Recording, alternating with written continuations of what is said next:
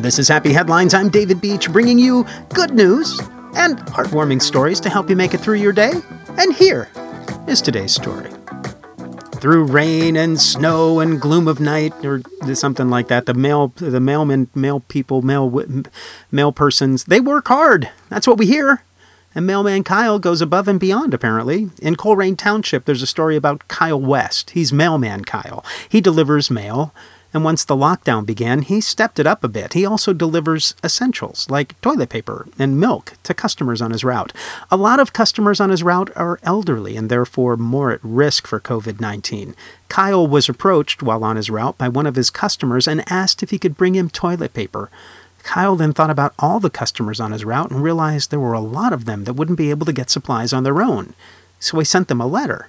He basically said, if you're at risk and need supplies, let him know and he would do what he could to help. He signed it Mailman Kyle and left his phone number. No sense making his customers get all dressed up and going to get something simple if Kyle was already going to be coming to them.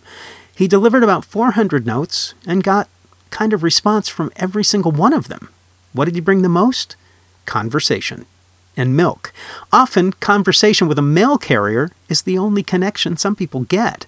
The National Institute on Aging reports that social isolation is linked to higher risk for a host of medical conditions, including, but not limited to, anxiety, depression, cognitive decline, and high blood pressure.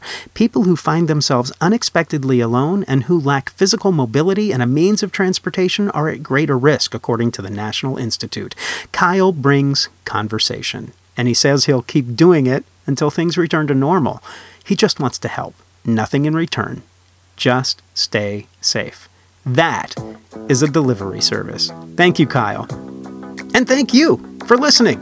This is Happy Headlines. I'm David Beach. Hey, you can check us out on Facebook. Join our group, and that way you can tell me about happy headlines and you can read some of the happy headlines that didn't make the podcast. Have a great day. Stay happy, stay healthy, and find a way to make someone's day.